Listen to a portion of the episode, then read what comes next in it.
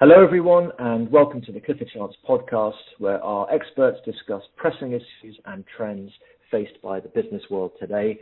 This is the sixth in our Clifford Chance on Credit podcast series, where we look at topical issues and trends in the debt markets, uh, and in particular, we look at debt and credit investments by funds and asset managers. Uh, now, the focus of today's session uh, is fund financing, uh, and we've got three of our leading experts to take us through some of the legal, regulatory, and commercial aspects of uh, that topic. So, uh, my name is Simon Crown, and I am joined by Andrew Husdan, uh, by Julia Tsybina, and Oliver Marcuse. Um, and let's start um, by talking to Andrew. So, Andrew, let's start start with uh, capital call facilities, if we could. So, they've been a traditional tool uh, of raising bridge finance for funds. So there's been obviously a lot of discussion about uh, pre and, and post-COVID uh, uh, situations here. Can, can you just talk us through that? Well, um, hi, Simon. I mean, I, I, was reading an article the other day which told me that the, that the pre-COVID period had been characterized by a race to the bottom driven by rampant bank competition, which had in turn resulted in declining LPA standards, structuring investor diligence, and now post-COVID, we are seeing this restoration of lender primacy, is how it was described. And it painted a fairly binary picture, but one that, in my experience, didn't didn't really ring true. Um, personally, the least sophisticated partnership and finance documentation that I've encountered was a decade or so ago, when I first started working on fund finance transactions, and since then, we've seen a litany of positive developments in the market.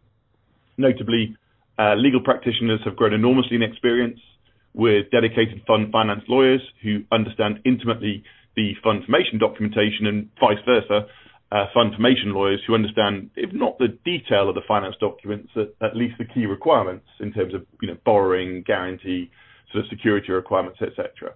Um, the market's grown considerably and that influx of parties has resulted in a much higher degree of scrutiny and sophistication, including from investors, ILPA, Howard Marks, and of course the Fund Finance Association, which now operates three hugely well-attended conferences a year in APAC, US, and Europe. And you know, finally, there's, there's just deal size, right? These are no longer 20, 30 million working capital lines, but they're multi-billion dollar, multi-year facilities with large syndicates.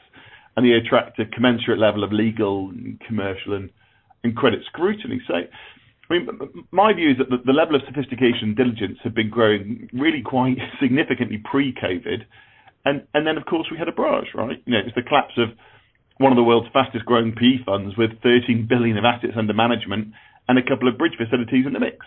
Now, I'm not going to go into the detail of those transactions, but suffice to say, if there was ever any doubt about whether or not investors cared about residual NAV or fund mismanagement or fraud when being asked to pay in capital, Abraaj you know, put that question to bed. Investors do care about fund behavior. They do care about fraud. They do care about NAV. And the jurisdiction in which all that plays out and the quality of your security package is absolutely critical to a, a lender's outcome. And I think that, you know, the banks responded accordingly. You know, unsecured or power of attorney transactions are now quite rare. Lenders are focused on waivers of set-off and defense in the fund docs. They do care about cross-collateralization amongst parallel fund borrowers. They do care about investor overcall provisions, you know, the, the, the right to ask performing investors to pick up a shortfall due to non-performing investors. They're alert to clean down provisions in the fund docs. So I, I think my view is that this process of greater sophistication and diligence and awareness, it started a, you know, a long time ago and was accelerated due to a you know, perhaps more so due to COVID, but certainly wasn't caused by it. Okay. All right. Thanks, Andrew. And and that development that you talk about in respect of uh, the push towards greater sophistication, greater bank diligence. I mean, is is all of that one-sided in favour of the lenders? Uh, no, you know, absolutely not. There has been, you know, really quite significant sponsor pushback to you know, the sort of the steady bank march. Um, but but but it's it's largely been in terms of you know, a lot of commercial um, latitude, greater flexibility to incur debt at the fund level, um, incorporating certain leverage style protections in terms of the material adverse effect or change of control and other key definitions. negotiating sanctions clauses, transfer restrictions, and that, that sort of stuff. Um, you know, perhaps greater flexibility in terms of how the, you know, the accordion, the upsize or the extension mechanics work for providing for a limited ability to draw down capital, even in acceleration. Yeah, and of course, pricing. Um, but I think even with the strongest sponsors, there's an acceptance that you know, the fund documents need to work, the finance documents need to be properly drafted, and proper diligence needs to be completed, which sort of increasingly includes detailed review of side letter and sub subscription agreements. Okay. All right. Um, thank you. So, um, but is, is, have, you seen any difference pre and, post-COVID? Uh, yeah, notwithstanding what we've just said, I mean, there, clearly has have been some differences. You know, there is there is pricing dislocation in varying amounts. Um, lenders are perhaps being more cautious in terms of credit concerns and capital allocation. Um, I mean, some transactions have seen the introduction of a NAV covenant to supplement the borrowing base. Um, I mean, you know, practically, you know, some deals may be happening a little bit more slowly. But I mean, fundamentally, I don't think that experienced lenders are conducting themselves in a substantially different fashion or suddenly discovering the need to have a bankable structure in their diligence that, you know, they had been unaware of um, pre pre-COVID. Okay. All right. Good. So so in addition to this sort of rebalancing or increased um, focus uh, by by lenders, uh, uh, have you been seeing any other structural changes in this market? Uh, Yeah, definitely. I mean, you know, the hunt for, um, you know, sort of, you know, bank and investor capital is a clear focus for sponsors and, you know, that they've been very innovative in that respect. You know, we've seen you know, accordions upsizes achieved not via the vanilla upsize of the existing facility, but but via a differently priced tranche in order to attract new lenders. Um, we've seen complicated structuring to access investor capital that hasn't traditionally participated in uncalled commitments. Um, we've seen second lien arrangements. We've seen a rise in bank syndication, so underwritten upsizes that are then sold down. So there's actually there has been quite a lot of innovative structuring and, and pricing there, yeah. Okay. And, and when you're talking about that, is that is that just in the in the capital call or sort of bridge financing space, or is it also in the in the, the NAV space? Absolutely both. I mean, you know, we've we've seen you know ever greater sophistication and complexity in the, in the whole spectrum. You know, capital call facilities, but also NAV, and also across the variety of NAV deals, you know, loans against LP interests or to secondaries funds, loans to direct lending funds, loans to PE funds, all of which have largely become more more sophisticated in, in, in recent years. You know, the, the, days of lending to a fund and you know just taking a share pledge without asset diligence are now increasingly rare. And understanding you know those assets, their jurisdictions, and how the financial covenant security and enforcement package works. You know that that's now a huge point of focus for lenders you know, particularly in times of, of potential distress. And um, how are sponsors responding to, to this scrutiny? And is there any is there any resistance there? Um, yeah, well, I think as ever, wherever possible, um, you know, that there's, yeah, I mean, you know, one example, you know, sort of private equity funds who have been looking at um, exploring, you know, NAV lending arrangements, whether making distributions to investors pending realization of assets or to fund follow-on investments. But those those um, those sponsors, those PE houses, have been rightfully concerned that a downturn in the market and associated valuations could, could result in LTV triggers being breached, security being prematurely enforced, and the, the fund assets sold off at deeply discounted pricing into an illiquid market. Um, and so some of the, the sponsor pushback there has been to try and limit the, the bank exposure to and security over the assets. So you know, rather than lending into the fund directly and granting security over the, the entirety of the fund assets, um, you know, a loan can be made to an SPV, which is you know, guaranteed and secured by only certain of the fund assets, you know, with the rest remaining sort of unencumbered and, and not you know, you know, guaranteed or or in, indebted. Um, or rather than allowing an event of default to result in immediate acceleration of the debt and security, you know, there are lengthy grace periods built in to allow the sponsors to consensually dispose of assets and discharge the debt. And then you've got, you know, other arrangements involving preferred equity, which go one step further, um, with sponsors looking to raise funding via structures that expose the fund not to a secured debt instrument, but rather to a preferred equity instrument, you know, which may come with step-up rights in margin and a priority cash sweep if things go wrong, but fundamentally it is an equity instrument which at its heart looks to avoid the holders stepping in to take control of the fund and, and its assets, which is of course always the risk with debt.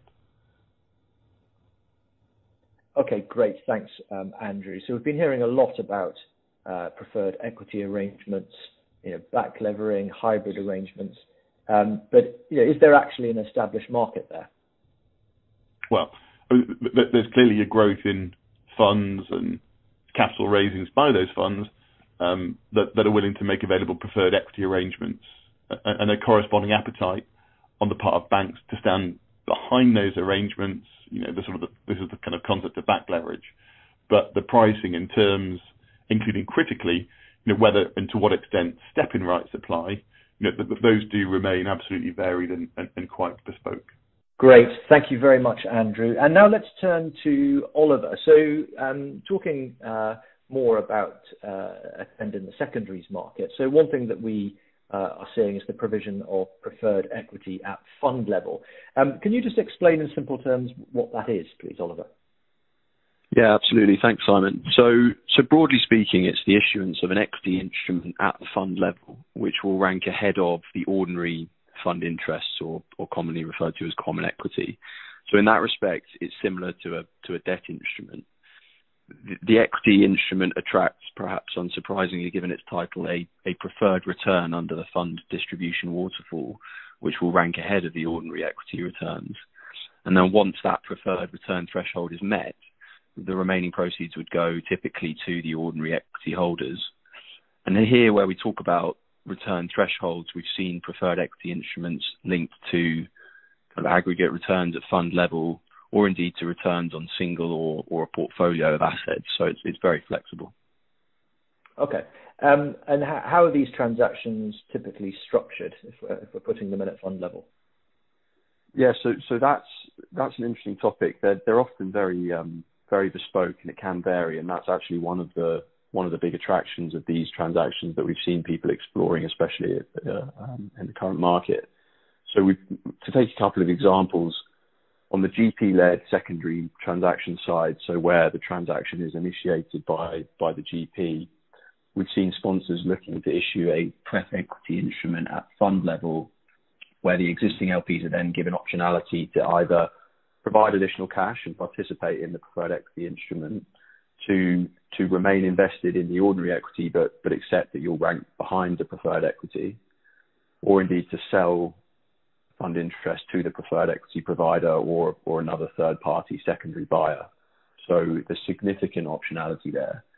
And on the LP-led secondary side, so where an LP is going out to market, the the single um, LP in a, in a cross-fund portfolio of LP interests may look to a preferred equity provider to extend either a one-off payment or or a revolving facility payment to the LP. And in return, the preferred equity provider would have priority over the distributions that that LP receives across its portfolio. And clearly that that's immensely helpful because an LP can accelerate its liquidity or it can meet further capital calls in the short term using using that funding. Um, thanks very much, Oliver. Looking at this, could you sort of compare and contrast with you know, ordinary sort of debt and credit solutions? You know, what are the advantages of this? Why would people uh, why would people go for this? Uh, yeah, so so to be blunt, I guess the most obvious difference is that there's typically no requirement to service cash interest on a on a pref equity instrument. Um, there's also no fixed term for repayment, no security over assets or LP commitments, and we typically see more limited maintenance tests and financial covenants than compared to, debt solutions. Um, I guess from a from a GP perspective, the future upside on the ordinary equity is retained, but in the interim, there's an alignment of interest between the preferred equity investors and the GP and existing LPs.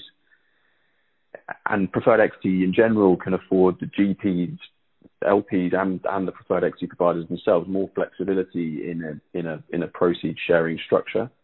Um, so in terms of the fund the fund waterfall. Um, from a from a process perspective, the GP may also have more flexibility around LP engagement and investor consent requirements, depending on the transaction and the fund documents if it's dealing with a pref equity instrument versus other secondary structures that we see and versus debt. Okay. And um, what are the what are the disadvantages? So so again, to be blunt, the, key downside compared to debt solutions is the price. These instruments can be can be pretty expensive. Um, we've also seen some particularly complex tax tax implications depending on structures that are proposed. Um, and actually, one of the other challenges with pref equity has been that in recent times there have been a relatively small number of preferred equity providers in the secondaries market. Although I think, and it reflects the secondaries market in general, that that's changing at pace. Okay, great. Thank you very much, um, Oliver. So turning now to uh, Julia. Um, so the past few years have seen the emergence of uh, sort of hybrid financing arrangements, so fund financings taking a securitization form, which is something that's previously uh, relatively unusual for funds. Um, is this something that's fundamentally different to traditional forms of, fund financing? Uh, it's a very good question, um, Simon. Um, I would probably start uh, with the very basics here. So when someone mentions securitization, uh, most people outside the structured debt world would think probably banks, mortgage lenders, portfolio of mortgages, other consumer assets, public issuance securities ratings, all, all those wonderful things. Uh, but actually, uh, historically, um, public this public paradigm securitizations have always been only about half of what we normally do in the structured debt um, space. Um, so historically, we've seen a very broad range of asset classes and structures including bilateral and syndicated facilities with quite bespoke arrangements in terms of the covenant packages and, and the underlying assets. So probably the better way to think about it uh, is is it's a financing technique. Uh, it is a form of asset-based lending, uh, and it can be deployed uh, pretty much anywhere uh, where you have just a couple of building blocks present. So first of all, you have a pool of assets which are ring-fenced from the broader commercial risk of an enterprise, um, so that the funding um, agent, the funder, only has recourse to that specific pool of assets and doesn't look beyond that. And secondly, if you have debt financing, uh, which finances that pool of assets and that debt is tranched. So, for example, as with fund financing, you have a senior, and then you have the equity in the form of, of, of debt. So we have like junior debt in the form of PPNs or income loan tracking notes, similar. Then, quite possibly, without knowing that, you may have a securitization on your hands. Um, so, to put very simply, you can have a leverage facility uh, which looks very, very similar to sort of your paradigm leverage facility, fund facility, uh, which, which is full recourse. But if you make it limited recourse to the assets and make a few other sort of pretty subtle uh, structuring tweaks, then you will have something which is a securitization. Okay, great. And and obviously it goes without saying that you wouldn't want accidentally to have something which constituted a securitization. Exactly. Given, exactly. Yeah, yeah, yeah. Given that some investors would would would have some penalties if they face that sort of exposure. So it needs to be something you deliberately choose to do. So um, so so talking about the advantages of this over full recourse financing, could you could you pick out the highlights there? Yeah, yeah, of course. So the main advantage is obviously uh, the pricing, um, because otherwise people probably wouldn't be doing this at all, because this is kind of, sort of not particularly familiar territory for uh, for the funds. Um, so why are these facilities attractive from the pricing perspective? Um, securitization facilities tend to be cheaper and um, this is driven primarily by the regulatory capital treatment for lenders. Uh, typically, they would hold less capital against senior tranches and securitization compared to a corporate exposure to fund, which allows them obviously to, to, offer better uh, pricing terms to their clients. So uh, that's why I think in this space, what we've seen is is a real push uh, from the lender side uh, to, uh, to, do more of this uh, of these facilities because that, that's that's um, more beneficial for them. They hold less capital. It's cheaper for funds, and therefore um, there has been sort of a real push from from the lenders uh, to do more of this um, of this product. Okay, great. Um, and and what about uh, drawbacks that people should be watching out for? So obviously, as with all things new, um, there's always a bit of a learning curve uh, for people to get familiar with the relevant concepts and the documentation. So, for example, sort of um, in, in, in the normal straight debt space, um, some people have an irrational fear of the waterfalls, which is what we call our priorities of payment. So there will be a few things which um, don't look particularly familiar for somebody who hasn't uh, come across this before. Uh, but if I have to pick uh, a few key points to, bear in mind, um, I think I would flag um, the following um, to four. Uh, so first of all, um, fitting a securitization facility into an existing fund structure uh, may be quite fiddly. Um, so it may be easier to think about the relevant issues upfront before you start working on new funds.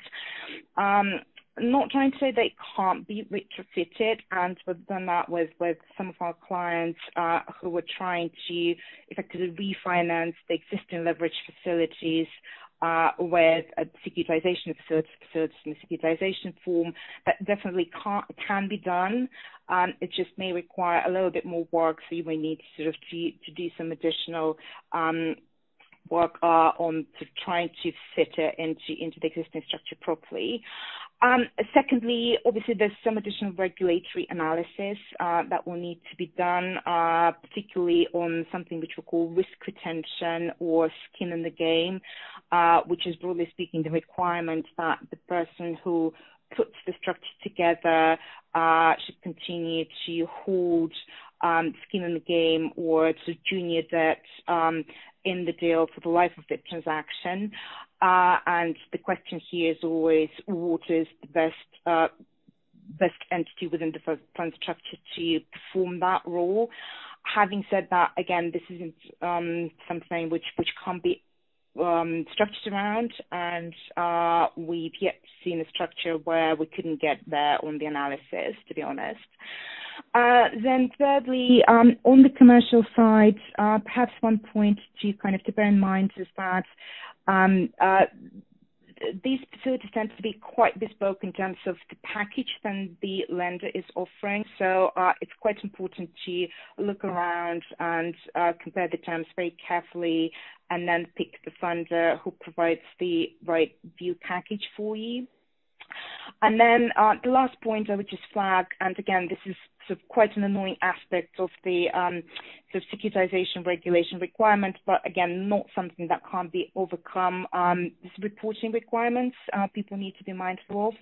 Um, these are unfortunately quite extensive and prescriptive. Um, so reporting has to be done on a quarterly basis in a particular format, which is prescribed by the regulator.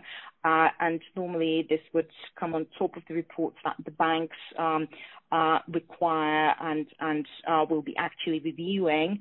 Um, having said that, um, there are service providers out there who can actually take outsourcing of this function, uh, and that makes life much easier. So some of our clients are not really sort of worried about this uh, once they've been through the analysis and sort of they they've checked with their administrator that they can uh, actually sort of provide the necessary assistance for that. Um, so again, none of these things are insurmountable. Uh, once you've been through the process once with your lender, you can just roll the documentation out for future funds and it becomes sort of a more commoditized process.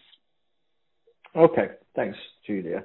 Um, so now can we move on to talk about any other areas of, of potential overlap uh, between the fund world and, and the securitization world. So you talked about securitization techniques. Can they be used in areas other than raising leverage finance? Yes, it's a very, very good question. So as I mentioned at the start, um, the way we'd like to kind of view this, um, the, securitization, it's, it's, a financing technique. Um, so you can actually use it to do a great number of things, uh, which you wouldn't probably even sort of think about as a securitization to begin with. Uh, so another area where we're seeing um, our structured debt expertise um, in, in high demand various structures whereby um, LP interests may be repackaged into securities or loans are placed with investors who have um, a preference for fixed income securities or, debt, but at the same time who are quite interested in, in, in getting exposures to uh, to the funds. And um, interestingly, although we would view this as a structure or securitization products, uh, from a purely regulatory perspective, these structures would often not be securitizations, uh, which kind of makes that quite quite attractive for certain categories of investors, uh, for example, insurers, um, et cetera. And basically, the, rationale for that would be that the structures would rely on the ability of the fund manager to manage the underlying fund's assets. Okay. Um, thank you. And can we talk now about the, the main commercial drivers of that of that particular technique? Yes, uh, of course. Uh, so this this is primarily uh, allowing um, the funds to tap a broader pool of investors who cannot uh, invest in funds directly, and uh, this is primarily um, insurers um, who have limitations on, investing in funds.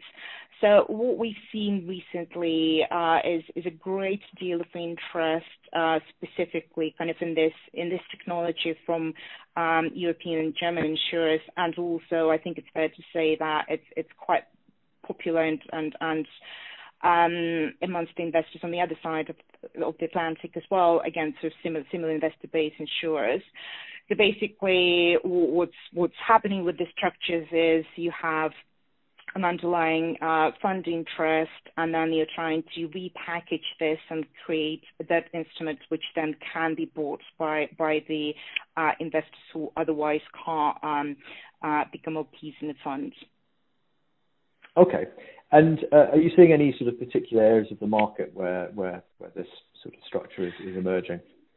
Yes, so it has been quite quite popular, and we've seen a lot of interest from uh, both funds and uh, also uh, investors uh, in in the secondary space. Um, so secondaries seem to be um, very much in fashion uh, right now. So we've um, just closed a transaction a couple of weeks ago for one of our clients who's um, a fund manager uh, in the secondaries, uh, lots of interest uh, from um, the U.S. Uh, insurers uh, in that product. Uh, we also know that other people in this space are also looking to, to put together um, sort of similar deals with either their own portfolios or sort of a mix of own and, sourced portfolios. So it's it's it's actually quite uh, quite a busy area right now. So emergence of the so-called CFOs or collateralized fund obligations, although some people prefer not to call them that, to sort of break the association with the sort of um, with the CDO uh, or CLO words, which is still considered to be um, something something of a bad word um, in in the structured debt space. So in in other words, um, yes, the secondaries seem to, to have been pretty active in this in this in this space recently, and uh, we're seeing a lot of interest and uh, in structures which would allow to effectively transform the um, uh, the nature of the underlying exposure from um, sort of pool of fund interest to a debt security which can be uh, bought by certain types of investors who wouldn't otherwise be able to um, to invest. Okay, great. Thank you very much, uh, Julia. So I think um, I think that's enough for now. So um, having listened to all of that, I mean, the things that I take away, so from Andrew, um, you know, we can see the, rapid development of fund financing markets over over the past um, 10, 10 years, uh, but by no means solely uh, to, the advantage of lenders. So there's a, you know, a constant tension there between lenders and sponsors. From Oliver, we heard about the development of preferred equity and the sort of pros and cons of that, when you might consider that um in in a fund structure. Uh, and from Julia, we heard a really interesting uh, uh, description of securitization techniques and the ways that those are being deployed on the buy side part um, of the market. And I'm sure there's a great many ways in which that will develop over the years. So thank you very much to Andrew, to Oliver, and to Julia. Thank you also to all of you who are listening. Um, a recording of this podcast and others uh, in this uh, Clifford Chance on Credit series uh, can be found on the Clifford Chance website. You've been listening to the Clifford Chance podcast. Please subscribe to our podcast by visiting cliffordchance.com and follow us on LinkedIn. Thank you very much.